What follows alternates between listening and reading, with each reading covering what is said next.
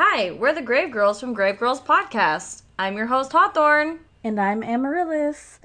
Every week we watch a different horror film, and I find a scary story that goes with it that will definitely leave you shaking in your boots. And if you aren't wearing boots, my true crime case and murder will scare the pants off you. And then you'll just be naked, and that's just that's just a fun time. So listen to us on SoundCloud and iTunes. And follow us on Instagram, Twitter, and Facebook. Don't forget to check out our website at grave-girls.com. We love you all in case we die. Bye.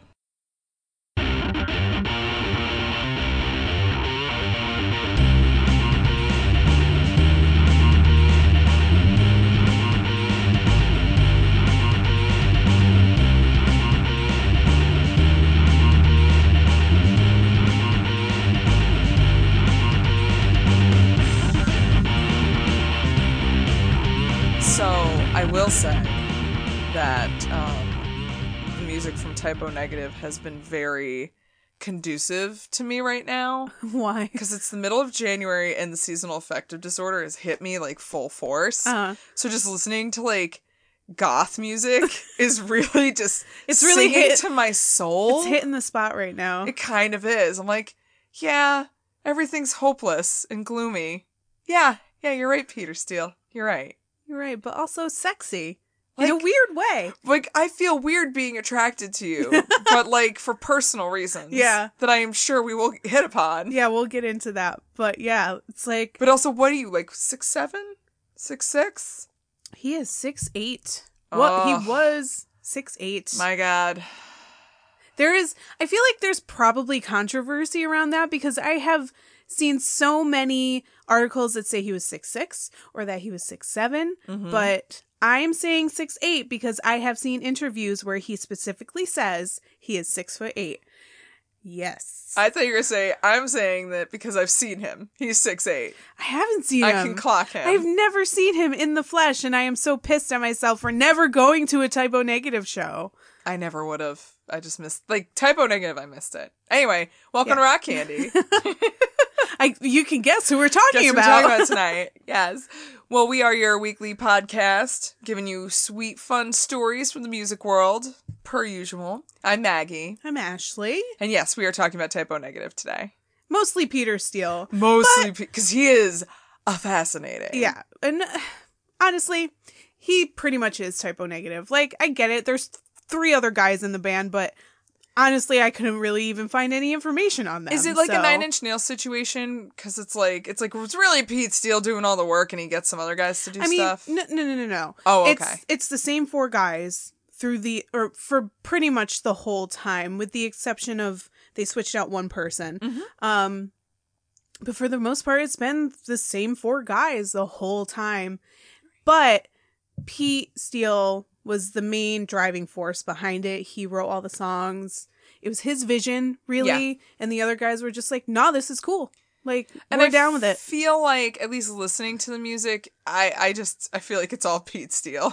It really is. It just exudes Pete Steele. It's his vision, definitely. And, you know, even when he died, they were like, yep, this was all Pete. So Spoilers: he mm. dies. Everybody, anybody who's listening to this right now probably knows he died. So That's fair. sad. Hey, maybe not. I didn't know he was dead. T- you had to tell me. Oh, well, you weren't really a fan No. all that much until I'm, we. yeah, I mean, doing this. honestly, it's great Halloween music, Oh, yeah. and from what I've heard, also really great bone-in music. Oh, yeah. I don't know. Yes. I don't know if it's my. It would go on my bone-in playlist, but maybe It is my boning playlist. the whole thing is the like whole thing. that. The Great British Bake Off. Yeah. hey, I'd bone Paul Hollywood to typo negative if he would let me. My God. the dreams. Oh, the fantasies. Speaking of the dreams and the Pete's, uh, tonight's brew for the evening is DuClaws because fucking love DuClaw. We love DuClaw, and anytime we get to use DuClaw, we're gonna fucking use it. Hell yeah. And we are drinking for Pete's sake because I feel like we're to say that a lot this Well, we are now that we have this beer. For Pete's sake. For Pete's sake. and you know what? That is a good explanative. Ex, ex, ex, Nope. Ex Help computer. Expletive? Expletive! Uh, sure. To like yell. I mean, without it being an expletive. It's it's an exclamation. Anyway, the point There it being- is! Exclamation. There it is. It is an imperial chocolate peanut butter porter, so it is delicious It and just- perfect it- for the winter. And my sad, dank soul. my soul is so dank right now. and this chocolate peanut butter You porter is giving me life. soul. I do have that dank soul, like Peter Peter Steele did. I think he had a dank soul. You'll be able to relate, I guess, to this Yeah, like I feel um, like I I understand already where he's coming from. for the most part. Probably not. I bet. I bet there's some things. For the most part. I mean, there's some questionable things, but we'll get into it. Well, then let's just fucking roll right into it because I am just get into this shit. ready. Yeah. So, arguably one of, if not the biggest and best goth metal bands to ever exist, Type O Negative starts and ends with Peter Steele. This band would never have existed without him, and he was their spokesperson and the king of their fandom. So, we're going to mainly focus on Peter for the simple fact that I didn't really find a whole lot else about the other guys, but That's also fair. because Peter's fascinating, like you said before. Yeah, I mean, I don't know a lot about him, but just looking at him, I'm like, I want to know everything about you. Right? Peter Steele was born Petrus Thomas Ratajczyk. What? How what? Yeah, it's very Russian. Very, very Russian. Quite. On January 4th, 1962, Capricorn. Oh, there you go. Burn, burn, burn, burn. you guys would have got along so well. Uh, Just been Way too brooding, well. brooding in the corner together, like we wouldn't have even talked. It just would have been like silent and just, arms just crossed, tension. intense. Yeah. Oh, the most intense faces. Oh, yeah. He grew up in the Bensonhurst and Brighton Beach neighborhoods of Brooklyn, Oh, the youngest of six, with Woof. five older sisters. Oh my god. Yeah. His parents were like, "We're gonna have a boy. We're gonna have a boy. We're gonna have a boy," and we did it. And done. and it happened. No more fucking.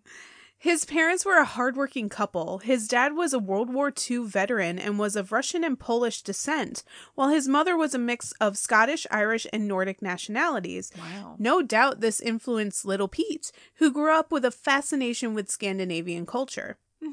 Growing up, believe it or not, Pete was a pretty shy guy. He Shy was guy. he was a shy guy, I don't know why that made me not a fun guy, a shy, shy guy. guy. He was quiet and kept to himself, and he was also physically imposing. By the time he was an adult, Yeah, he was. Here for it. yeah, he stood at a solid six foot eight, like we said before. Mm. Yeah. I bet he did. Climb all over that motherfucker. I mean, I'm all about the tall guys. Not fair. You're five three. I'm sorry. I mean, It's not my it's fault. not your fault. Tall guys, for some weird reason, like really short ladies, and then like relatively tall ladies that are five nine. Yeah. Short dudes are like, but like, hey, and I'm like, But Peter Steele liked tall women. He did. I sent you that quote that he, that um I found today about how he liked he liked tall women so he didn't have to bend down because he had back problems. like, oh, I would have been so here for you, Peter Steele. Aw. Why aren't there more tall men taking a page out of your book? At least just on that, nothing else. yeah, the things that could have been, I mean, but not. but probably No, not. probably not. I don't know if you would have wanted to. So Yeah, that's fair. I don't know if he would have wanted to either, so I think we would have been fine. We could have shook hands and walked away. Yeah. But his shyness didn't stop him from pursuing music. At age 12, he began playing guitar, but shortly after starting guitar, he switched to bass, which he would play throughout all the bands which of which he was a member. Hmm. Early on, he made friends with the guys who would help him start Type O Negative, but they had a few other musical endeavors before that. Okay. In 1979, Pete and his childhood friend Josh Silver started a heavy metal band Fallout, with Pete on bass, of course, and Josh on keyboards. Mm. They recruited friend John Campos on guitar and Louis Beato on drums. They were around for about three years but broke up in 1982. But some of the guys went from Fallout straight to another band called Carnivore. Carnivore was a thrash metal band, which is kind of interesting because around this time, the mid 1980s, you had Metallica and Megadeth and the Big Four thrashing their way across the West Coast. This was the very early days of thrash metal on the East Coast, and Carnivore were right in the middle of it. Okay. This was also around the time when Petrus Ratajczyk, decided to change his name to something a bit simpler. For their debut album, Petrus Ratajczyk became Petrus T. Steele and eventually just Peter Steele. It's very it's very Freddie Mercury esque, isn't yeah, it? it is. A, it's a good uh, jump off from Queen. hmm And Louis Beato became Louis Beateaux, spelled B E A T E A U X instead of B E A T O. Louis Vuitton. Vuitton. Vuitton, Louis, the French. I maybe I don't know. They also had a I pretty guess. interesting stage show, often trying to make a post apocalyptic atmosphere by dressing in the most wonderfully ridiculous outfits. Nice. They were trying to look like Mad Maxian warriors that somehow found themselves as members of GWAR. Yes. They would often throw animal brains and innards at their audiences and drench them in blood. Yes. oh my god. Just imagine a baby Peter Steele, which I I will Was still have to- 6'8". Yeah, I will have to find pictures of baby Peter Steele when he was in Carnivore Wait, because was that not in his velour tracksuit? that was not in. Ugh. Those pictures of him in like a velour tracksuit with like long hair and feathered bangs. So good. For days. So good. Amazing. So 80s. So, if they wanted to be noticed, this tactic certainly worked. They became known in New York City area for their heavy sound and ridiculous stage show, and also for their terrifyingly large frontman. Was this before GWAR? This was around the same time as Okay. GWAR. I want to say GWAR started in 1984, so this was also the early to Oh, mid okay. 80s. Carnivore released two full length albums, the second very different from the first, but both just as controversial as the other. Now, the whole point of Carnivore was to shock and disgust people, and that meant not just in their outfits, but also in their song lyrics. Okay. I mean, you can't have one without the other. Frank Sinatra coined that. God damn it. And if Frankie knows one thing, it's You can't have one without the other. Other. Love and marriage. Okay, I'm done. Uh, so Peter would later come under fire for his, shall we say, less than inclusive lyrical content Ooh. while in type O negative, but the controversy started in Carnivore. Songs like Race War had terribly racist messages, all under the guise of this post-apocalyptic backstory. Was he Charles Manson? I, I, I, I get it. Like he may not have thought that he was being serious about it. He Right. may he may not have been serious about I'm it. probably, probably, you know what? Probably not. Because he was what, like 20? yeah, when And- you're 20, you're an idiot. but this is something that's going to make its way throughout like all of type O negative. Though you can also be a racist and an idiot.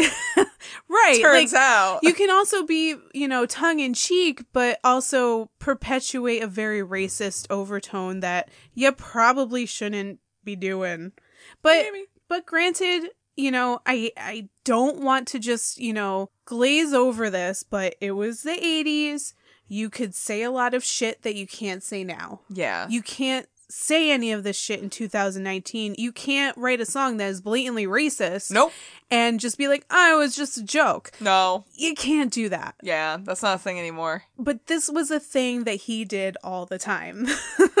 and it like even into the 2000s he was doing this and I get it. He he was be he has a very particular sense of humor and I understand that sense of humor because to a certain extent I have the same sense of humor. It's Right. very much a New York thing. Yeah, we're very cynical. I think it's our terrible winters. Yeah, and it can be when it's not face to face, when you're not telling this like funny story face to face with someone, it can be misconstrued very easily. Yeah. And I think starting with carnivore that that's a thing that happens a lot. But anyway, Anyway, we digress. we, we Wow, really don't. We're not trying to defend Peter Steele and any of his bullshit. No, not at all. But at the same time, Just painting a picture. This is where when I was writing, I told you when I was writing my notes, I am having like a Van Roth versus Van Hagar like meltdown. and it is because, almost like- like, a year since we did that, so Yeah, this works. this makes sense. This all So- makes sense. Uh, like on one side, like I totally understand where he's coming from. I understand that he's be that that his message is being misinterpreted because he's trying to be funny Right. and it's just n- now in 2019 it's not coming across. It does not. It But doesn't at- read. But at the same time, I'm like, but the music is really good. The artistry's amazing. Right. He is a very talented man that has a very distinct vision, and he fucking def- like defined gothic industrial metal. Yeah. So what do I do? Can I separate the artist from the artist from I- the art? I think that will be an eternal question for Yeah. at least our generation for the rest of our fucking lives. Because how many A, how many musicians have we covered at this point who have real questionable checkered Oh, yeah. past? And that's not even talking about the people just like in any industry or in any art form. Yeah. That you're like, wow, you did some fucked up shit, but you also did some beautiful like- art. How do I support this? Is it okay to separate the person from the art, or do you have to take both together? Yeah. And that is my dilemma with type O negative. Yep. and that'll be a theme for tonight's episode. Yeah. so naturally, all things must come to an end, including Carnivore. After their second album, Retaliation, was released, Pete realized he didn't really like the more hardcore punk direction the band was going in mm-hmm. and decided to leave. It wasn't all bad for the guys, though, since Pete went on to form Type O Negative and Louis Biteau went, went on to form the pioneering punk band Agnostic Front. oh. And good for Louis. But it wasn't punk that Pete was interested in. Right. Yeah, no, no. Not at all. I don't think. No, no, oh no, no. However, I can see Pete and Henry Rollins like being really good friends. Yeah. Somehow. Somehow, It, it's a it's a friendship that makes Henry sense in my would head. be Pete's get a grip friend. I feel like, Oh, I kind of wish that they were good friends. right? No. Yeah. Damn. In retrospect, Yeah. So in 1989, Pete connected with three of his childhood friends Josh Silver, Kenny Hickey, and Sal Abruscato. Abruscato. His last name sounds like an Italian dish. Is like it not? Abrus- Abruscato. Abruscato. Hey, no meats and abruscato. That's an inside joke. Nobody Uh, else got that. nope, but I did. Drunk Maggie making jokes. So these guys started a new band called Repulsion. But wouldn't you know it, there's already an existing band with the same name, so they God da- for Pete's sake. for Pete's sake. so they changed it to Sub Zero. But the guys struck out again with that name, which was unfortunate because Pete already had a tattoo design with the Sub Zero name in mind. Wait, he didn't get the tattoo, did he? No, Oh, okay. but he he reincorporated it. It was a simple design, just a circle with a negative mark through the middle Hmm. for Sub Zero. Yeah, but it also works. But it would end up inspiring their eventual permanent name, Type O Negative. which is my blood type. Oh, Yeah, I've always wanted to know what my blood type is. I have no idea. I finally like cowboyed up and got my blood drawn last year, and I wanted to know what my blood type was, and they're like, half of it was because I wanted to be a good person, half of it was because I wanted to know what my blood type was, and they're like type O negative. I'm like, I fucking knew I was a type O negative. That I, yeah, that's kind of the only reason I would give blood because it is impossible to get blood from my veins. Yeah. So I just really, for a girl with a bunch of tattoos, hate needles. I'm all right with it because I got fucking poked enough when I was a kid. Nah, so good. I don't like I don't. Whatever. Uh, I don't like blood. Blood's gross. I'm all right with it. I wouldn't have done well at uh was it uh carnivores early concerts. Would not have done well. I really like, Didn't want to be in the front row of that show. just vomiting out fucking next to animal brains. By 1991, Type O Negative signed a record deal with Roadrunner Records, which is a tongue twister when you've had a couple beers. Roadrunner Records. Roadrunner Records. I did it. and started working on their first album, Slow, Deep, and Hard. Oh. Originally, Yeah. Tell me more. Oh? Originally a demo under their old name Repulsion, it was an obvious departure from Carnivore, less thrash, more doom metal, but almost bridged a gap between the end of Carnivore and the beginning of Type O Negative as we know it. But lyrically, quite honestly, by today's standards, it was racist and sexist and classist and partakes in slut shaming and fantasies of killing an ex girlfriend, and it's generally in poor taste And doesn't really hold up. and doesn't really hold up. Huh. All right. It definitely is a sign of its time. Okay. You know? You know what I Yeah. mean? Yeah. Like, what if you took out the lyrics? Is it like musically at least pretty good? I mean, yeah, it's definitely you can definitely hear the carnivore influences in it. Right. It's not it's not bloody kisses, it's not black number 1, but Right. it's But what is? But what is? But if you took the lyrics out of it, it would still be a really great dirgy doom metal album. Okay, okay. If that makes any sense. Yeah, I mean, that's. At least the musical talent was there. Yeah. So that's something. Most of the tracks are about a very bad breakup Pete went through in 1989, after which he tried to commit suicide. Oh. He wrote all of the songs within a day. Wow. One day. All right. Their first major tour followed the release of Slow, Deep, and Hard, and the boys found themselves touring Europe for the first time. But things didn't really go so well. Huh. The Europeans had this idea that the band were racist assholes, probably based on their song Der Untermensch, which heavily criticized people living off of government benefits, black people in particular. Uh, oh, God. Considering the song's title, which is a Nazi word for inferior non Aryan people, Oh, God. I can see why they'd feel that way. Oh, God. I mean, the, the he probably wrote this song specifically to conjure up controversy and to make people, you know, get their panties in a bunch and shit. But you kind of had to figure that if you were touring Europe, maybe people wouldn't be okay with it so much as Americans would. Yeah, because, like, for Pete's sake. For Pete's sake, come on. Come on, man. You- like, read the room. All right? Jeez, Or, Louise. you know, read the country, read the continent. Read the continent. Read the continent. Read the God. Oh my God. Did they influence Norwegian death metal? Because I feel like maybe. Oh, no, I don't think so. Huh. Interesting. Norwegian death metal was very much rooted in European, specifically British heavy metal. Okay. So I I doubt they knew who Type O Negative was by the time, and they But probably. I feel like they would have really liked their songs. oh no, I think they would have thought Peter Steele was a fucking pussy. But at the same time, if they didn't see Peter Steele and just heard those w- lyrics, though, they might be like, he fucking gets it. And then Peter Steele would go to fucking Norway and be like, oh, you, you know what? I need to think about my life choices. and, you know, there you go. But all the black metal kids would be like, "Yo, we we can release fucks to this music." Oh, no! Don't fucks to that music! But at the same time, nobody was fucking them. I'm sorry, guys. I'm sorry, Burzum and Mayhem, but nobody was fucking. Nobody you was guys. fucking you Nobody guys. was fucking you guys. But we'll get to that. yeah, someday. Oh, soon enough. Thanks, Hollywood. To be fair, question mark. Pete later said that he to reg- be fair, maybe. Pete later said that he regretted making that album, not really for the lyrical content in oh, particular, they're not to be fair. No. But because he rushed the construction of it. And he was also drunk and pissed off when he wrote it.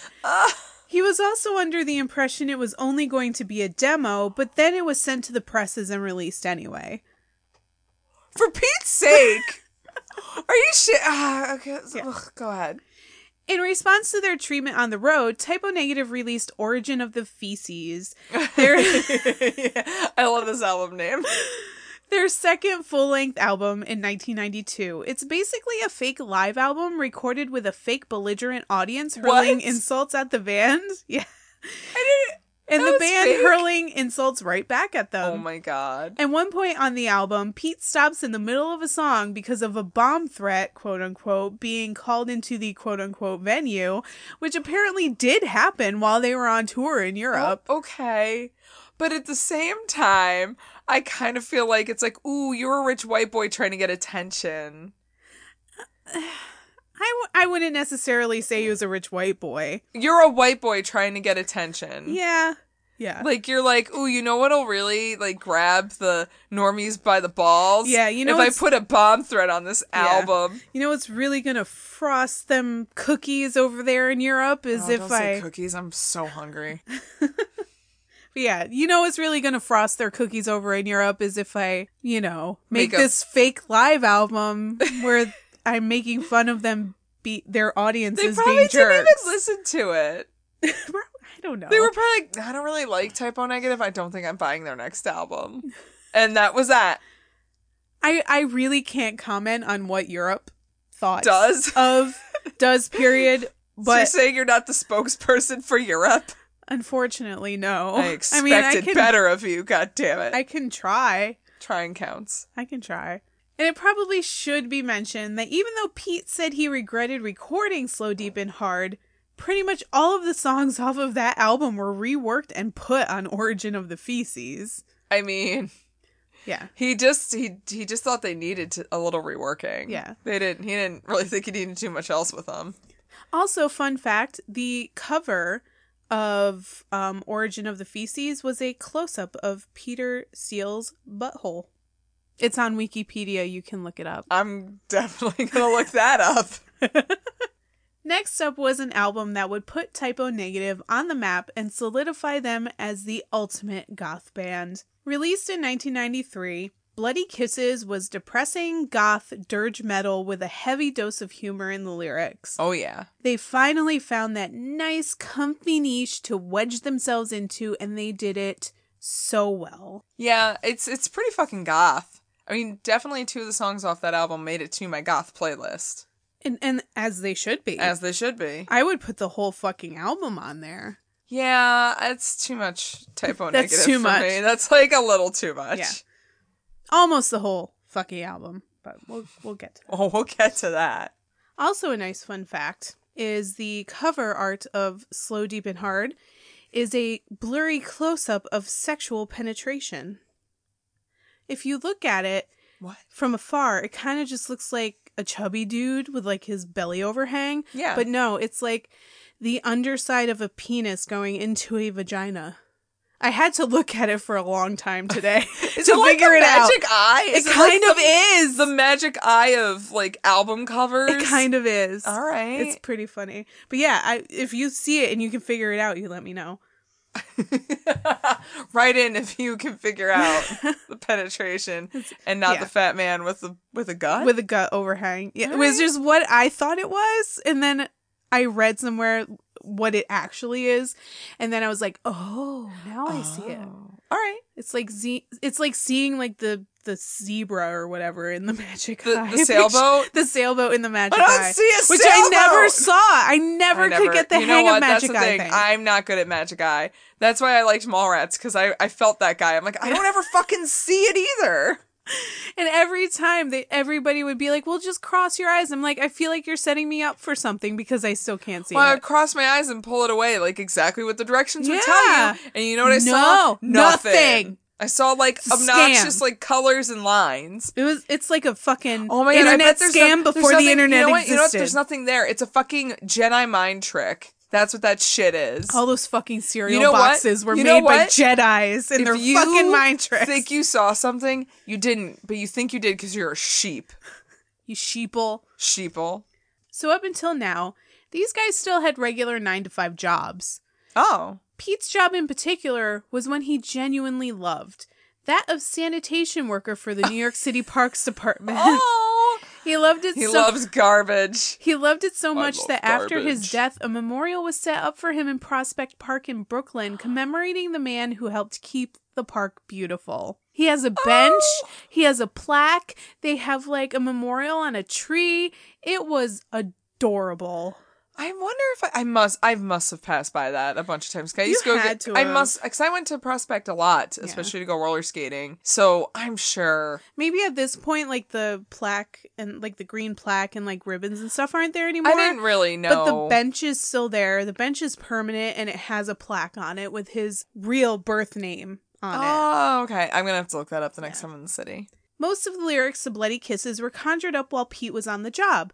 One story in particular is one we've talked about on this podcast before. Yes. According to Pete, he was driving a sanitation truck to the Hamilton Avenue Marine Transfer t- Station, and while in line waiting to dump the human waste marinating in the back of his truck, he wrote the lyrics to Black Number One. Oh, I thought it was about an ex girlfriend. Oh, yeah. Oh, okay. Yeah. Oh no! Oh my god! It's it's not about shit in the back of a truck. Oh, okay. It's about an ex-girlfriend. it could very easily. I mean, by the title alone, six of one, half be. dozen of the other. could be. If you've never heard Black Number One, then you're truly missing out. And frankly, you can't call yourself a true goth. It's the ultimate goth It- anthem for the black clad masses. So goth. It's Pete's ode to a particularly self obsessed ex girlfriend who thought she was the end all be all of gothic queens, repeatedly referencing the hair dye called Black Number One that was popular amongst the goth crowd at that time. Because it is the blackest. It is the blackest. It covers any color. It is it's like black oil, the Yeah. blackest of the black. It will. It will cover everything. Yeah. In darkness. He runs the gamut of dark imagery describing this girl, and apparently a ton of fans could relate to her description. Uh. but unbeknownst to them, P was actually making fun of the song's subject, and the people like her. I honestly could tell.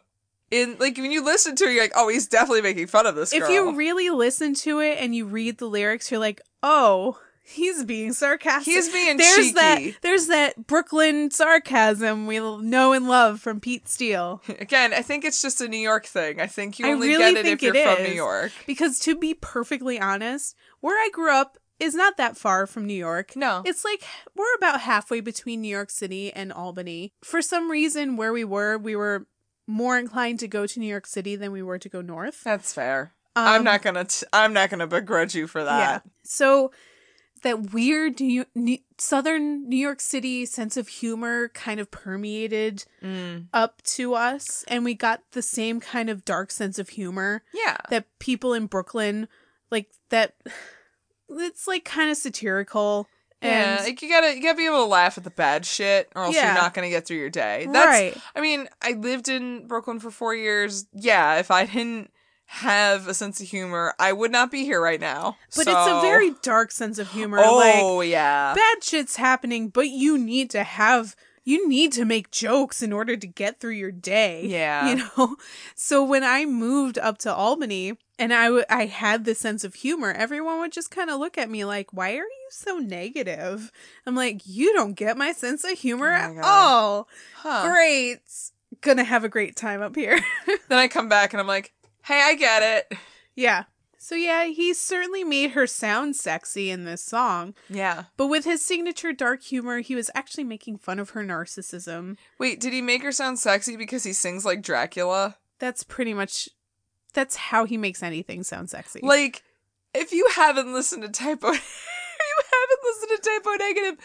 Basically, Peter Steele, when he sings, tries to sound like Dracula. He really does. He does the the rolling R's. Dracula. Yes, exactly. That's exactly how he talks when Yeah. he's singing. It's it's not an exaggeration. It's He not at all. Really tries to sound like this. I'm Peter Steele. It's very accurate. Cocoa Krispies. oh, Cocoa Krispies. We are not talking about that song yet. Hold your God horses. damn it. Bloody Kisses became a hit for the band and solidified their status as one of the best gothic metal bands in history. It was the first album Roadrunner ever released to go platinum, Oh, Roadrunner Records. who now has Nickelback signed to them. Woof. Uh, I don't actually I don't know if Nickelback is still on Roadrunner, but when they first came out, they were a Roadrunner band. Look at this graph. You're really good at doing Terrible things. band leader Am I impressions. really good at doing terrible things? Is that what you're saying? You know what? I, I I'm- okay. This is your this, This is, is your moment. fame. This is your moment for your impressions to shine. You're doing a great job. Thanks. But Black Number 1 wasn't the only love or really love hate song on the album. A condensed version of Christian Woman was was released the same year and also did well on the charts despite its controversial subject matter. Inspired by 80s new wave, the lyrics described a woman struggling with her faith.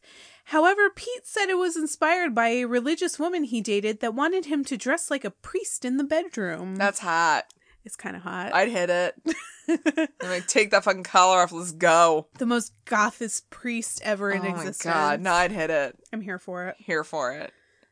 It ruffled some feathers for its lyrical imagery of getting fucked by Jesus, but I personally think the song Kill All the White People is a smidge more controversial a song. Yeah, that song made me actually uncomfortable. Yeah. It was once again an attempt at sarcasm on Pete's part, but it appears a hell of a lot of people didn't get it. Uh, it doesn't. Okay. It doesn't translate very well. No, it does not. Yeah, no. Um, he has said that he wrote it in response to the media and detractors saying the band was full of white supremacists. Apparently, this was supposed to dispel those rumors, but I think it backfired. Oh, you think? like, For Pete's sake! but this is me talking in 2019, not Yeah. having grown up listening to type O negative. Yeah. I understand if somebody was a type O negative fan and they listened to an interview with him or read an interview with him and he said, you know, this is our response to people saying that we're white supremacists. We're not. This is just us making fun of them. Right. If it if I had listened to that and read that back in the 90s or the early 2000s even, I think I would have had a different opinion about it Agreed. but this is me coming at it in a in a quote unquote woke state. Yes. But despite all the unfortunate controversy surrounding some of the songs, Pete did manage to show his soft side. He might sing a lot about theoretically killing his exes and himself, but at least 80% of his songs centered around love and feelings of depression and loss when that love goes away. Oh. Case in point is the title track to the album, which is actually about his cat dying. Oh my god, what?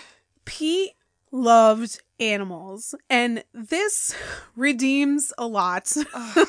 Yeah, that does though. he was very much an animal lover, and I think at least when he was older, he had at least four cats as pets at a time. He was a cat man, not a dog Cat man. Oh, see, He's a cat man. I'm not really a cat person.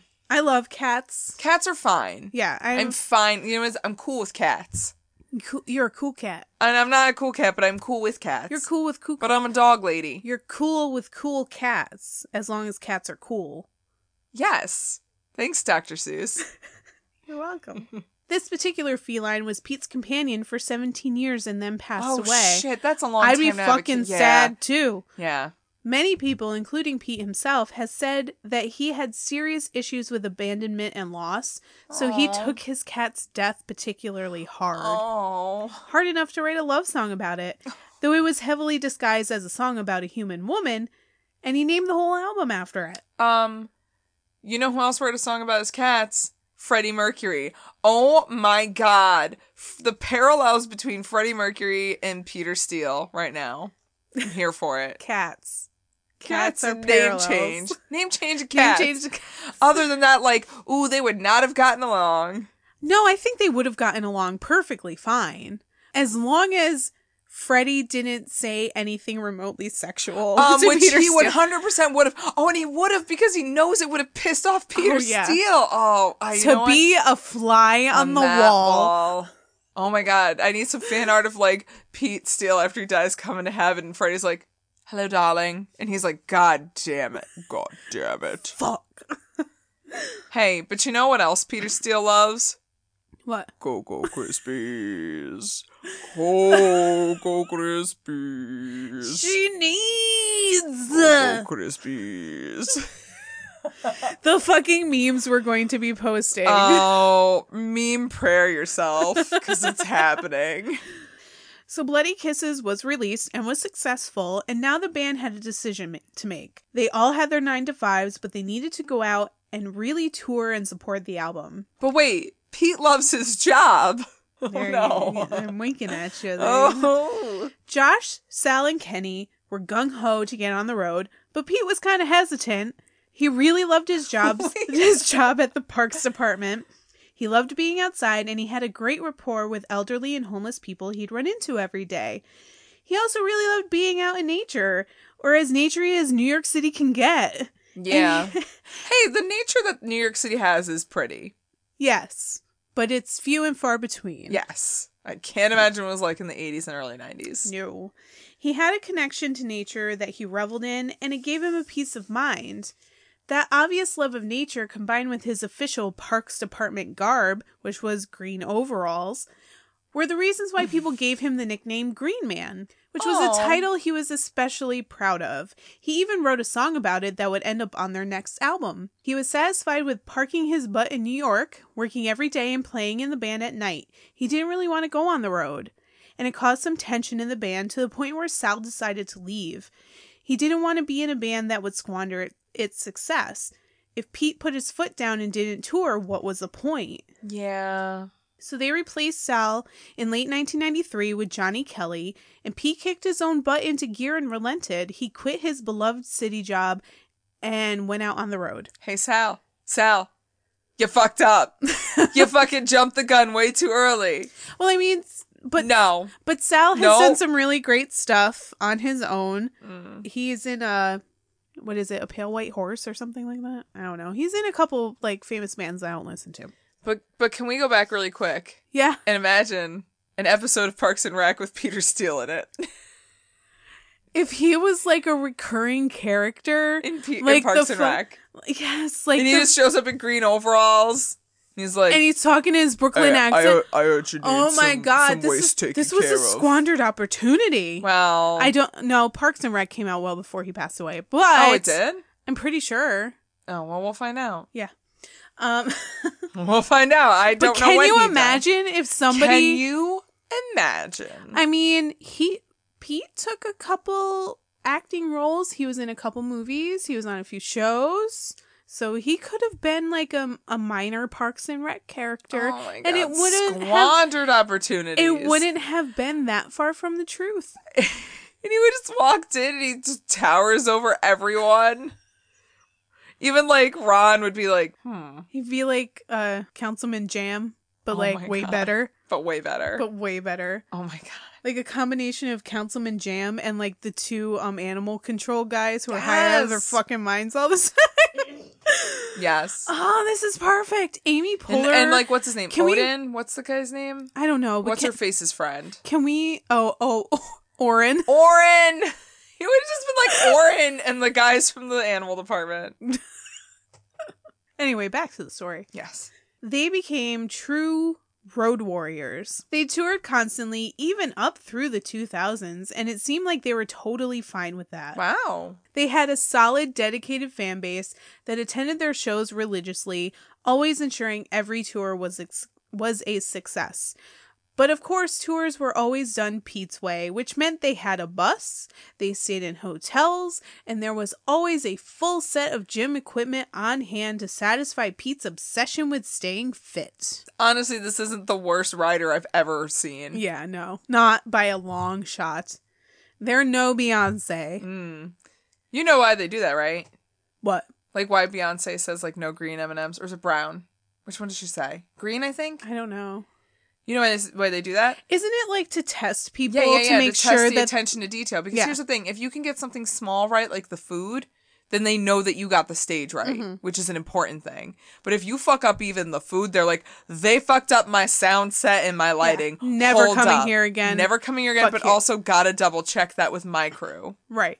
So just in case you did not know that, now you know. That's why people have those Crazy divatastic riders. But all of this hard touring meant hard partying, and alcohol and drugs quickly became a problem.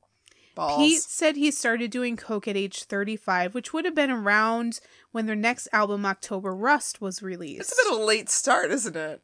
It is, Huh. right? And and it makes me wonder like why? Why it was so late. But I guess because that's when he really they really started getting to their own. I guess and like maybe just to be like against the grain because at that point it was like grunge was the big thing and everybody was on heroin. So Yeah. fuck heroin, let's do coke. I don't know. Or maybe he just wanted an upper. Maybe. He seemed like a very like subdued dude. Yeah. So in order to get like psyched for on stage, alcohol wasn't doing it. So maybe you had to do like a line of coke and then you were okay. Yeah, because like if you're into heroin, you were out for the night. Right. All right. Some of his friends have said that Pete was an all or nothing guy. If he picked up a hobby, he went balls to the wall with it until he abandoned it for good and went balls to the wall over the next thing. Right. Working out was one of those things. Oh, okay. Unfortunately, he took up coke as a terrible, terrible hobby, but this What? was one he didn't. Coke isn't a hobby. Yeah, I know. Coke's not a hobby. No, it was a terrible, terrible hobby. But this was one he didn't shake until it was probably too late. Oh. In the meantime, they released October Rust in 1996, again to critical acclaim. Although it didn't do as well as Bloody Kisses, October Rust was certified gold in no time. Arguably their most melodic and cohesive album, it was probably Type O Negative's most central album, too. It touches mostly on sex and love rather than breakup, suicide, or political topics like their hmm. previous albums. But don't think controversy still wasn't there. Oh yeah. Pete's blunt language, ever present in his lyrics, is front and center. On Be My Druidess, he repeats the line, I would do anything to make you dot dot dot comb. Comb. comb. That's exactly how he said it. You're like comb, like comb my hair, and he's like, no, these these vampire things get in my way of Excuse saying me. my words. Let me roll my C's a little bit more. You can't roll a C. he could. And the song Wolf Moon is about eating out a lady while she's on her period. Oh yeah, the first lyric somewhere it's like On the "It's been 28th day, she, she will bleed or she bleeds. Yeah, but I, you know what? It's a good fucking song though. Like I'm not gonna lie, I I actually do prefer that album to Bloody Kisses, I- just because I do find it, like you said, to be more melodic and just it's catchier. The songs, I I'm sorry, while I do really love like Black Number One and Christian Woman, they are so long. Yes, they do they not to be that long. Whereas uh October Rust, it's like they go through. Like you're like, Yeah. okay, you get to the point, you're going through it. Like you they seem to know what they're doing more. Yeah. And I, I like that album a little bit more. Yeah, for me personally, October Rust is definitely my favorite album of theirs. When I listen to it, I'm transported back to that 90s industrial goth scene. Hell yes. But somehow the music is kind of timeless, and I haven't been able to find any other band that encapsulates that sound so beautifully. It's it's very specific of a certain time frame. Mm. But if somebody put out October Rust now, eh, with maybe less controversial topics, Mhm. It would go. It it would be so popular. Yeah. I think they could they could have released it now, and everybody would fucking love it. Yo, like Goth Night needs to play more type O negative. Right? Cause here's What the thing. is wrong First with of all, you? I saw at least two guys try to be Peter Steele at Goth Night. Yeah. And everybody's trying to fuck at Goth Night. If you want, oh my god, that's probably If why they you don't want- play. That's Because probably why they everyone would play- just start fucking on like, the bar. Everybody's already trying to fuck. Everybody will be. then they just you- would fuck. Yeah. And honestly, what? I don't want to be around for that. I'm good. I would. Every single person would be like, who's not matched up with somebody would be like, yeah, I'm good. I'm going home. Oh yeah, no, I've had about I, enough um, of this. I'm gonna get some pizza and go home by myself. Oh, I mean, are you really going home by yourself if you're going home with some pizza? Nah, you're not. No, you're not. Most notable on this record is their cover of Neil Young's Cinnamon Girl, which became a pretty popular single for them. I should mention that Type O Negative really like to do covers. Oh yeah, they did. They have at least one cover on every album, and they played live covers all the time. Summer Breeze, originally by Seals and Crofts, was on Bloody Kisses. Yes. It also appears on the I Know What You Did Last Summer soundtrack, and is the reason most people our age probably know it. With Summer Breeze was a song that Pete had been wanting to, to record for a long time. Finally had the chance to record it back on Bloody Kisses, but in true Peter Steele fashion, he wanted to change up the words. For starters, he wanted to change the title to Summer Girl, Yeah. and then naturally change the lyrics around to be about explicit sex. Oh. Seals and Crofts were not amused and basically said, uh, do the correct lyrics or don't do the song at all. Damn. Yeah. Oh. They would often do live covers of Light My Fire by The Doors, Day Tripper by The Beatles, Bad Moon Rising by uh, Creedence Clearwater Revival, and a slew of Black Sabbath songs. Here's the thing. I can see all of those except for Day Tripper by the Beatles. they did several live Beatles covers. She was a day tripper. but they like they knew one they way did ticket, yeah. they also did Dear Prudence. what? Yeah. They but they made it their own and they did it really well. All right, all right, all right. During the October Rust years, Pete fully realized visual and symbolic concepts for type O negative that, that he'd been toying with for years. The first was the color green. He'd been obsessed with the color for a long time, even agonizing over just the right shade for the album art for Bloody Kisses. But now green was the official color of the band. He souped up his bass with green trim and frets, and the band members always wore green shirts at live shows. This was also when the Vinland flag made its first appearance on a type O negative album and would show up on all releases from here forward. It was a simple design based on a Nordic cross, rendered in green and black naturally. It had a lot of personal symbolism to it. The color green obviously was for Pete's interest in nature and paganism and referenced his old job that he loved so much, where people called him the Green Man. And the Nordic influences relate to his heritage. Okay, yeah. Vinland flags were first produced in 2004, and since then, various groups, for better or worse, have attempted to appropriate it as their own. Since Vinland is technically a real place in northern Canada, political groups in Newfoundland use the flag to represent their Nordic colony. And unfortunately, the white supremacist group Vinlanders Social Club tried to take it as a symbol of their beliefs, even though Peter conceptualized it with no racist connotations in mind. Fucking hey. Fucking white supremacist D bags being D bags. You're all the worst. Just stop it. stop. Guys, you lost. And this is the other problem that I have with the uh, perceived racist songs that Type O Negative has.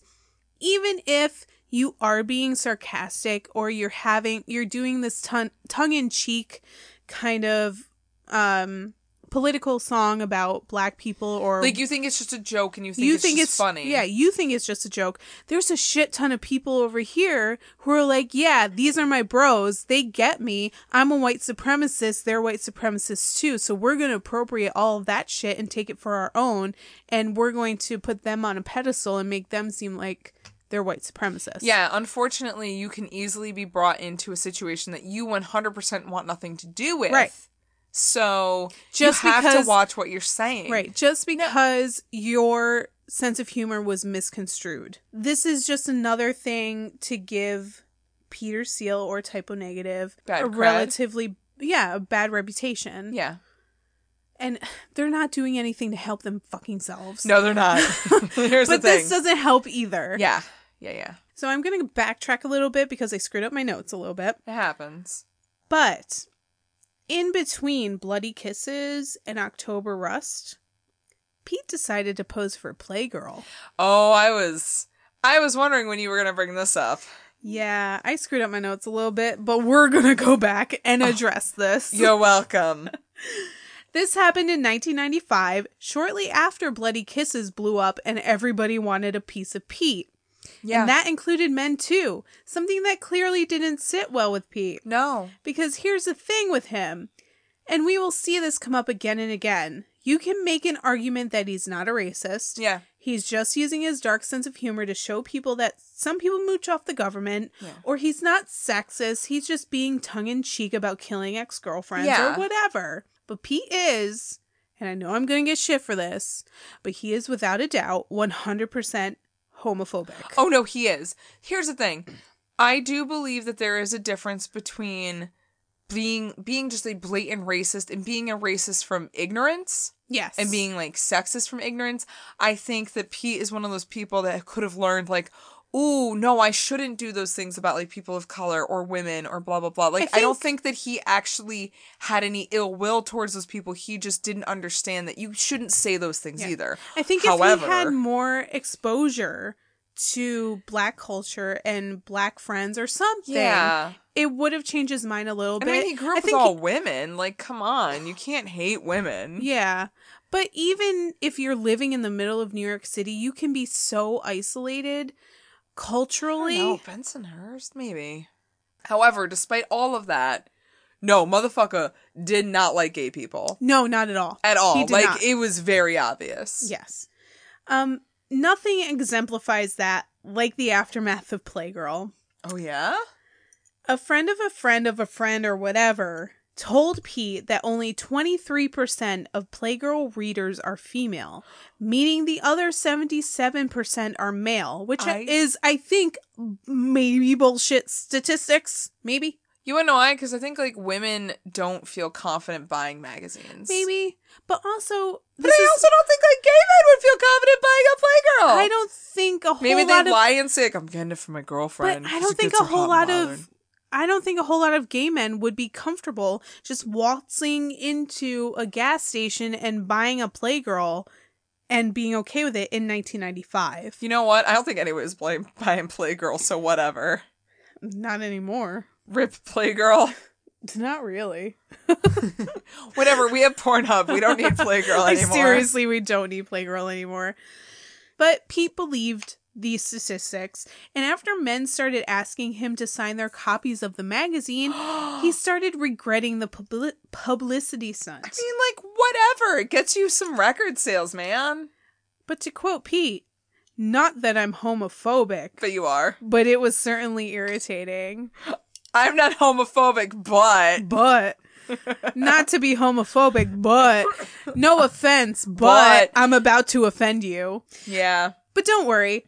That same year, to make himself feel better, he went on not only Jerry Springer's show, Oh, that was so good. but also Ricki Lake. oh, he was on Ricki Lake. Oh, Ricki. Ricki. I used to watch Ricki a lot. Me, yeah, my mom used to watch it. I would watch it through her. Yeah.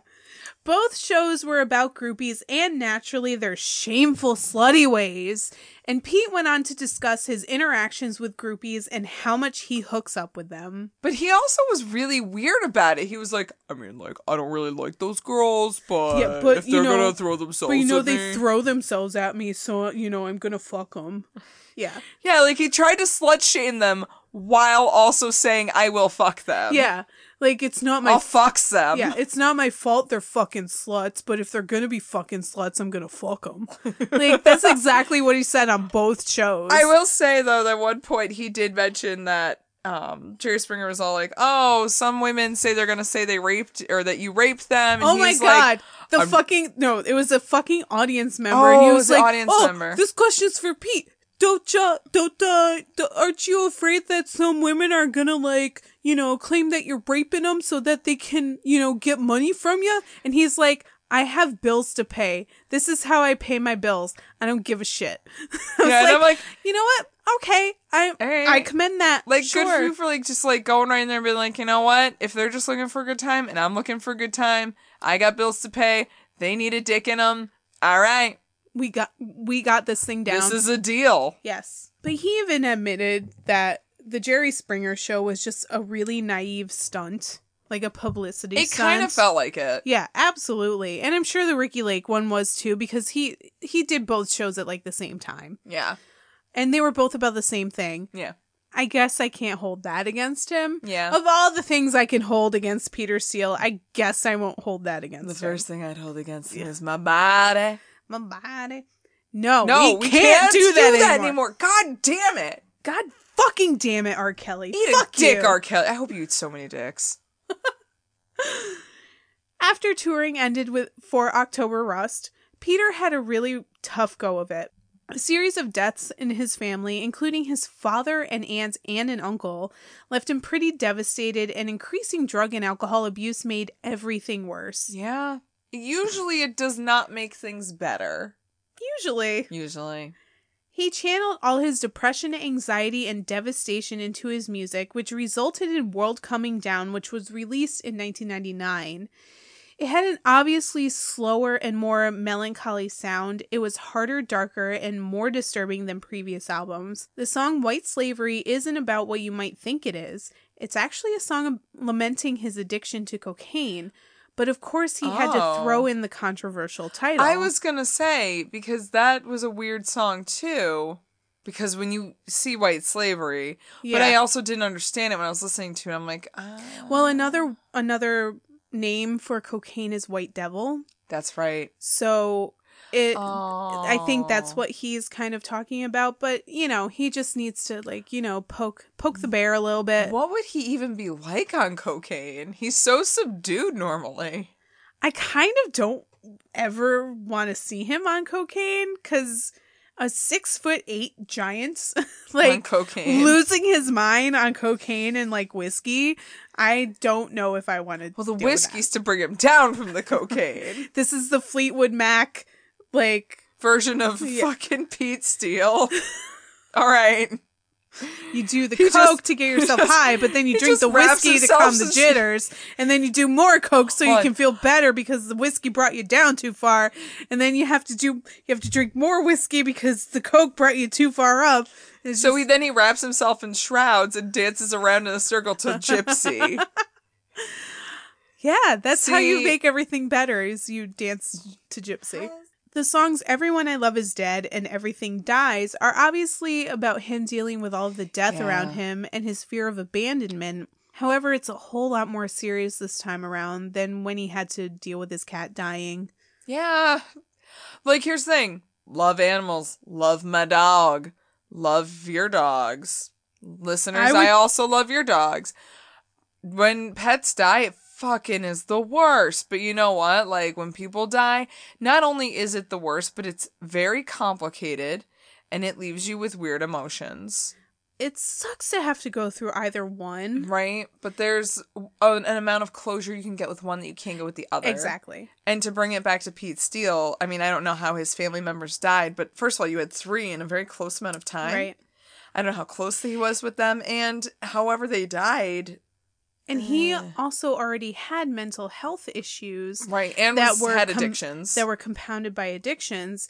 So he already had this deeply ingrained fear of abandonment. right. So, I mean, if he wrote a whole fucking album almost about his cat dying, imagine what happened to him when three close family members die in succession. Yeah, that's That that is enough to just floor the strongest person, let alone somebody who is relatively emotionally fragile yeah. who can't really even deal with a with a pet dying. yeah. It's difficult. Yeah, that's oh, that's and really difficult. I mean, thank God he was a musician Yeah. because maybe if he didn't have that, it it would have been a hell of a lot worse. yeah, I mean, granted his drug addiction and his alcoholism was probably made yeah. worse, spiked by I'm this. Sure. But at least he had some kind of outlet. Yeah. And the album was successful, debuting on the Billboard charts at number 39. But it wasn't one the band was too keen on performing a lot. They did the inevitable tour for the album, but the songs proved too personal and gut wrenching for Pete to keep revisiting them night after night. Oh. So these songs eventually stopped making it onto their concert set lists. Oof. All right. I mean, talk about a personal album. Yeah, that's, that's Yeah. a lot. But fun fact about World Coming Down, there was a heavy use of backmasking throughout the oh. throughout the album, and if you have a good pair of headphones, you can hear some subliminal messages in the background. Ooh. So if you have this on vinyl, play it backwards, you'll probably hear some funny shit. Nice. By the time the album Life is Killing Me was released, Pete was back to writing songs with his trademark dark humor. Okay. That's the good, good, good, good. Things are back to normal. Things are back to normal. Life is Killing Me was released in 2003 and had some real gems on it. Actually, the single I Don't Want to Be Me is a really good song. And Yeah, no, it is. Actually, that's a that is a banger. it's a jam. It's a really good single for It an is. industrial goth band. Honestly, that was the uh the single I was listening to. I'm like, why don't they play this at fucking Goth Night? Yeah. And um Yo, we should DJ Goth Night. like it's everybody, just gonna be Type O Negative everybody the whole go night. be enjoy Division. Everybody just fuck. but you know what? Basically, Have a good time. here. We are safe in the DJ booth. Exactly. Oh my god. And the song Todd's Ship Gods, Yeah. which is an ode to his father, is a- really great song too. Oh, Yeah. I didn't realize that. That's really Because nice. his dad, he was a World War II veteran, Yeah. but he also worked at the shipyards. okay. And I believe Todd Ship Todd Shipyard or something Mhm, like that mhm. um is where his father worked. Okay. But of course, Yeah. of course, Of course. the song I Like Goils is supposed to be a tongue-in-cheek jam on the album. Okay, you're so close, guys. This punk style song is two and a half minutes of Pete insulting gay men Yep. that think he's attractive. Yep. insisting he would never fuck them no matter how hard they try. I feel like though, I'm sorry, Pete Steele. May you rest in May you rest in dark gothic peace. But like, doth protest too much to have to put out a song to make sure gay people know you're not gay. Like years after he did the Playgirl. Th- Like 10 This is- years. It wasn't ten, but it was. it was close. almost 10 was like years. eight- eight he years. did the Playgirl thing in 95. Yep.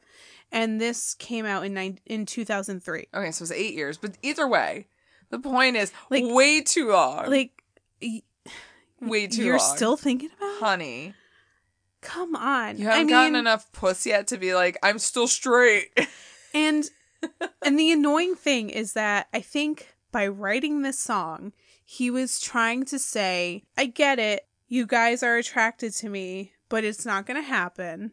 But the way he said it Not great. was exceptionally insulting. And like maybe it flew back then, it would just not fly now. even in 2003, I don't think it really flew that well. It didn't. you know what it was? just it was because- we were on the cusp of finally being like, you know what? You really can't do that. and it was like just the lyrics were just insulting enough yeah, yeah, to be like oh you you kind of overstepped it like come on, bro. i understand you're supposed to laugh at this song Yeah, it's supposed to be funny but it's about as funny as hearing a straight person use the word fag to call somebody stupid Oh, yeah, that's oh, that's uncomfortable. I'm uncomfortable. It's not funny, it's uncomfortable. To me, all this song did was serve to brand Pete as a homophobe. And I get it, that's not what he was trying to do.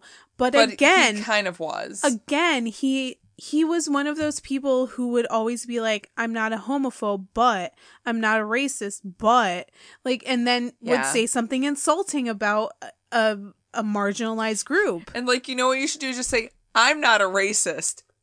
Period. Period. That's it. Don't follow it up with anything. because like and then you're fine. you'll probably still get questioned. But here's the thing: if you just shut your fucking mouth, you're gonna look a hell of a lot better than if you Right. go. But, But- ellipses. It's like no, that it's just like saying no offense, but but I'm gonna offend you. Yeah, Like yeah, that's all it was. it was. But Oh. then, ironically, Yes. track 12 is a cover of Angry Inch from the musical Hedwig and the Angry Inch. Which I'm gonna give it to him. Great cover. it's amazing. Stellar cover. So good. How are you gonna do that good of a cover on Angry Inch and then also It's but like- like I don't know No. who you who are you? Right. It's Who so are you? confusing. And it's like, okay, you did this really insulting homophobic song, and then you turn around and do a fucking killer rendition of Angry Inch. I don't know what to I do don't know you. how to feel about you. I don't know what to do with you. Ugh. God damn it. It makes no sense that they have I Like Goils No. and Angry Inch on the same record. nope. I guess this was their attempt to be like, hey, that other song you heard earlier, the one where I called you a shit tongue queer, yeah, that's just me being funny. Ugh. I don't think it's funny. It- I'm uncomfortable. It's just uncomfortable. Ugh. I also have to assume that sometime while writing this album, Pete was diagnosed with, I'm going to say this wrong, atrial fibrillation. atrial fib- oh, you, I said it right. You can say atrial fib- fibrillation. fibrillation. fibrillation. Atrial fibrillation. or, Fucking goddamn it. or AFib, which is what I'm going AFib. to You say. know what? AFib. AFib. You know, the doctors right now are Yeah. fucking ripping their hair out. I don't care. I'm not a doctor. Sorry. But AFib is basically a heart murmur Yes. that Pete was diagnosed with. yes. People live long lives with Yep. AFib, Oh yeah. but Pete also had a serious coke addiction. Oh and yeah. Made, and that made the problem worse. And to top it off, several men in his family all died of heart problems before the age of 50. like, hold on. May I for a hot second? Okay. Excuse me, may I? for a Excuse hot me. second? Excuse me, may I? Peter Steele. Mhm. Six foot eight. Yep. Big man. Yep. Coke addiction. Yep. History of heart problems. Yep. How old is he? Oh boy. Forty something? 2000 in 2002 he would have been 40. Okay. So 40 early 40s. Early 40s. I don't think the odds are great for him. You are doing everything wrong. Like, but even if here's the thing, even doing everything right, still don't have great odds. Right. But you're also doing everything wrong, Yes. making your odds how worse. yes. Okay, just wanted to make that mathematical equation in my brain, Just to set the scene for you. setting the scene for everyone here. This also really compounded his preoccupation with death. It's like he kind of knew it was going to happen. The diagnosis also inspired the song Life is Killing Me, which tears apart doctors, painting them as opportunists Yes. and dirty salesmen who are only in business to rip you off. Yeah. Your actual health be damned. As we found out, Peter had a very sarcastic and cheeky sense of humor. It was on full display in 2005 when he faked his own death. What? All he had to do was post a picture on the Type O Negative website of a headstone with his name on it and the caption 1962 to 2005. Oh my and god. people went nuts believing he was dead. Yeah. Um, and they should. I mean, it's pretty obvious. It's kind of blatant. yeah. But it wasn't some morbid joke. It was just a celebration of the end of their contract with Roadrunner Records Oh. and signing on with SPV Records the same year. Okay. He actually blamed bandmate Josh Silver for the stunt. What? Originally, Josh showed Pete an image of four headstones with all the band members' names on them and said he was going to post that photo, but instead only posted Pete's headstone. That's so fucked. Why would you do I that?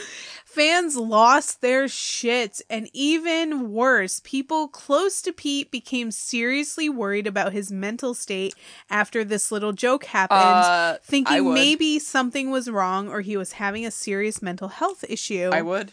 So, kind of caused a lot of problems for Pete. Yeah, that's fucking ridiculous. Very. But after this death hoax, Pete kind of did disappear for a while Okay. and no one knew where he went. Turns out he was at the psychiatric ward at Kings County Hospital. His Oh. family became extremely concerned about his escalating drug problem and staged multiple interventions, Oh. insisting he get treatment for his drug abuse and mental health issues. Okay. He knew he had bipolar disorder, but didn't manage it correctly, made it oh. worse Oh. with extensive coke use and alcohol abuse. Hey, you know what's not great for bipolar disorder? Cocaine. Yeah. Or alcohol. And alcohol. Yeah. Either one of those Substance things. abuse not great for bipolar. You should I should write jingles for mental health. for like health. pharmaceuticals for bipolar disorder. but they have to all be from like the early 90s. Yeah. On top of that, he started having bouts of paranoia brought on by heavy drug use. He said he put cameras in light switches and shower heads and shit like that. And even though he knew what he was doing was ridiculous, the drug psychosis was too strong to fight the urges. For Pete's sake. For Pete's sake. Literally. For For, Pete's, sake. sake.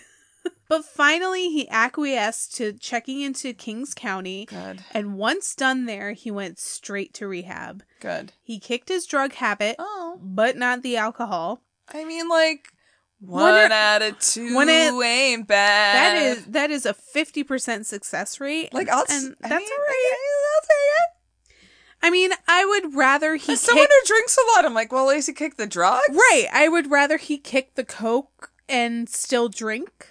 But I, I eh, mean, both would be great, but at least he got one. One out of two ain't bad. It really like here's the thing. At this point, yeah, let's take it. Yeah, take at- small little victories. Yep. You can always work to better yourself. So he kicked his drug habit, but not the alcohol. Yep. And things should have been on the up and up, but instead he was shipped off to Rikers Island. Wait, what? What had happened What happened? was several years previous to this. He said he, quote, accidentally punched someone in the face 50 times Oh my god! and what? was sentenced to several years of probation. I feel like okay.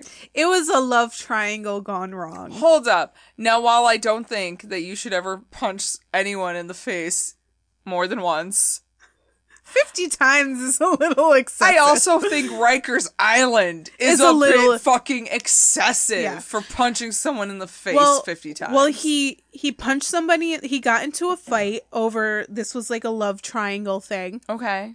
He punched this guy in the face. He assaulted him, and he was sentenced to several years of probation. He ended up violating that probation by not checking in with his probation officer, and the judge threw him in the slammer. So it wasn't even that he went there for beating somebody up, it was because he violated probation for beating somebody up. But still, Rikers Island seems a bit excessive. It seems like a lot of judges send people to Rikers Island for things that are not a good reason to send somebody to Rikers Island for. It may or may not seem that our justice system is a bit fucked. For instance, the one kid who was sent to Rikers Island for like stealing a backpack or something. What is this And they fucking put Les Miserables? And they put him in Rikers Island four years with no trial and he killed himself. I fucking hate everything right now. Yeah. But I mean, he was only in Rikers Island for 30 days, but it seemed to be enough to scare him straight. Um, yeah. like even looking at Rikers Island, maybe like, you know what? I'm not gonna commit It's no like, crimes. Yeah, no, I'm good. Oh, I'm you, a good citizen. you want me to be out of my cell for an hour? No, I'm good. I'm No, good. that's good. I can stay here for 30 yes, days. Not claustrophobic at all. It was also more than enough inspiration for a new album. In 2007, Type O Negative released their final album, ironically titled Dead Again. Oh no. While the title track speaks directly to his drug use, Tripping a Blind Man talks about the betrayal he felt from his family forcing him to go to rehab. Also on this album was a tribute to his good friend Dimebag Darrell, who had recently been murdered on stage by a crazed fan. Oh, He and Dimebag Darrell were really good friends. Oh no. He was very close with Pantera, and uh, yeah, this was like That's this was so another sad. death in his Oh. circle that just really That's really devastated him. heartbreaking. Yeah. I think it's also interesting to note that around this time, Pete converted to Roman Catholicism. That After- is a hard turn. Yeah, I don't know which direction, but that is a hard turn. He was a staunch atheist for a long time, like most of his life. He said that after going through a midlife crisis and going through all the rehab and mental hospital stuff You know, honestly, a lot of jail, a lot of rehab programs will shove God right down Alcoholics. Anonymous shoves God straight in your gullet. But also, like, find the power in yourself. You don't need to do it for some sky man. You could do it for yourself. Sky Man. That makes him sound so much cooler. Seriously, mean, I believe don't in know. yourself, guys. I mean, I don't know if if Pete believed in a sky man, but it got him thinking about his own mortality and where exactly he would go after he dies. Right. He definitely has some scares. He ha- he probably is well aware of his habits, his lifestyles, his family history, and I can understand where that would make you be a little scared. Yeah, I think in his later years he definitely became more aware of his own mortality Right. and was kind of starting to face the fact that he's probably not going to be around for very much longer. When I was writing my notes, I couldn't help but draw conclusions between him and Emperor Constantine, Interesting. which is kind of huh, okay. weird, but this is, you know, this is when my art history major, my art history degree actually comes into play. 22 year old Ashley comes up like, "Mm, This is- excuse me. Yes, this is my forty thousand dollar student loan education coming into into play here on this fucking hobby of a podcast that I partake in. that we make no money from. but Constantine, on his deathbed, he was the last pagan uh, emperor, Oh. Roman emperor that existed. On his deathbed, he converted to Roman Catholicism. Isn't that where Foxhole Atheist comes from? I don't know. Is, Oh. Isn't is Foxhole atheist like um When you're when you're in the army and you're about to die, like and you're and then you on the convert like oh shit and there the might be a god minute, there might be a god, so you pray. Yeah, that's yeah, that's basically what Constantine did. Like he was on his deathbed and he was like, "Oh, but maybe there's a god, so I I'm going to, you know, shotgun this religious conversion." TBH, I think that's actually worse. Like either be religious or don't be religious. Don't at the last minute pussy out. if your whole life, if your if all of your convictions are for this one thing, it's a pussy move on your deathbed, minutes from dying, to be like, oh, but fuck, I want to convert to this because there might be a god or something Right, like, that. Don't don't foxhole atheists. Yeah, no. because I don't do think that. that. they exist anyway. But I mean, some do. But I mean, granted, when he com- when he decided he was going to be Roman Ca- Roman Catholic, mm-hmm. he wasn't on his deathbed. no, he was Pete, not. Pete was not on his. But I think he also experienced a lot of things. he also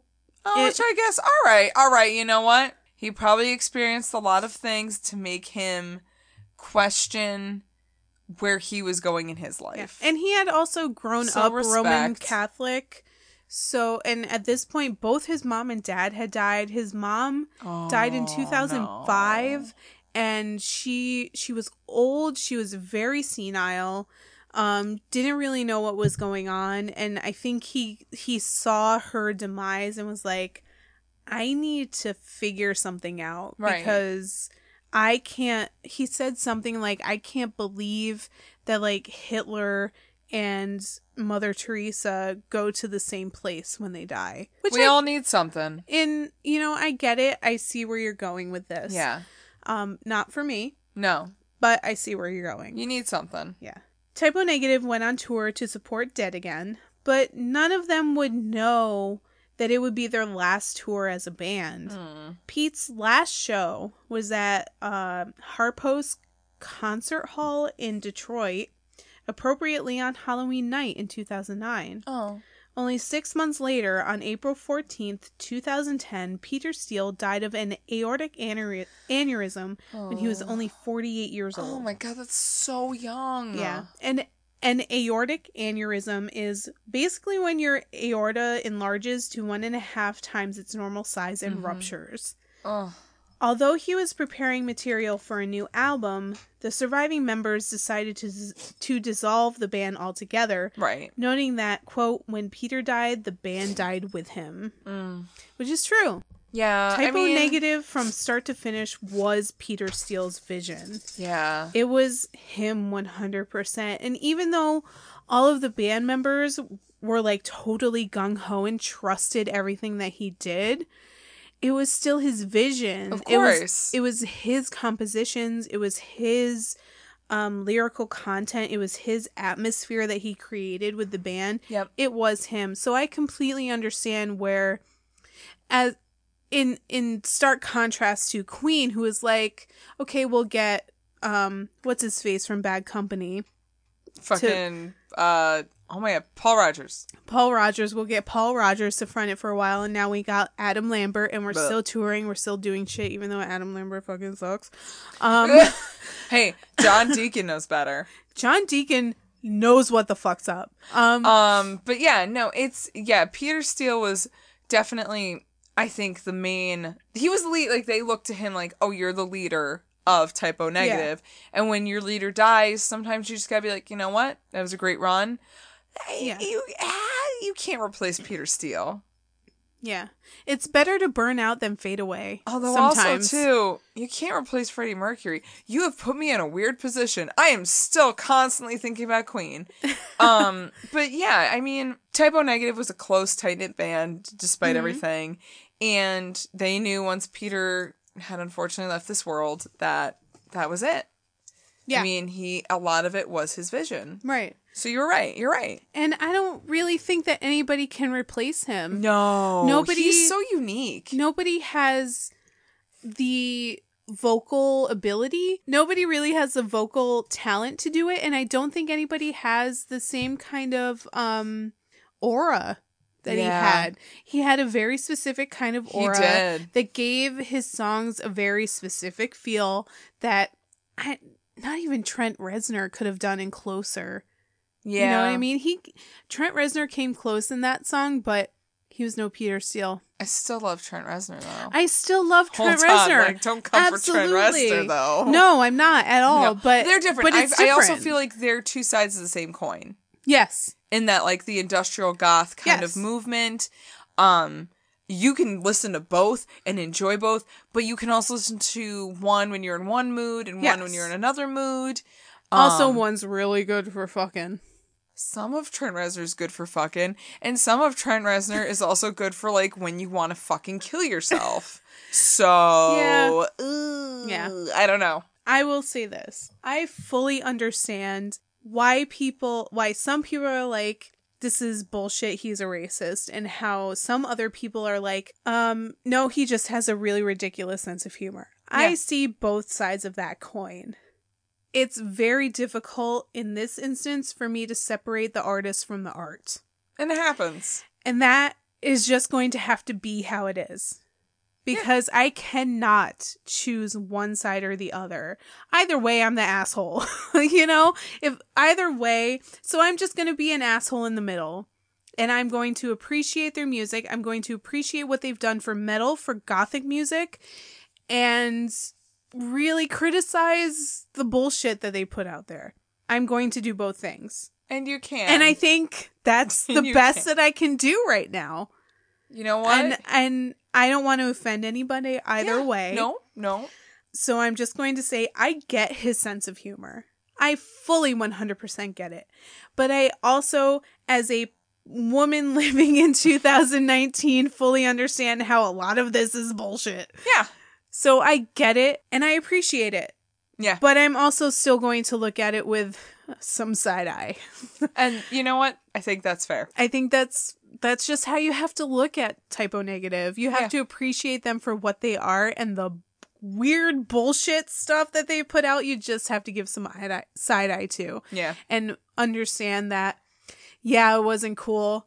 Also, it was the time, but at the same time, at this point, whatever. what else can you do? Yeah, what else can you do? What else can you do? I'm fine with being in that weird middle ground with them.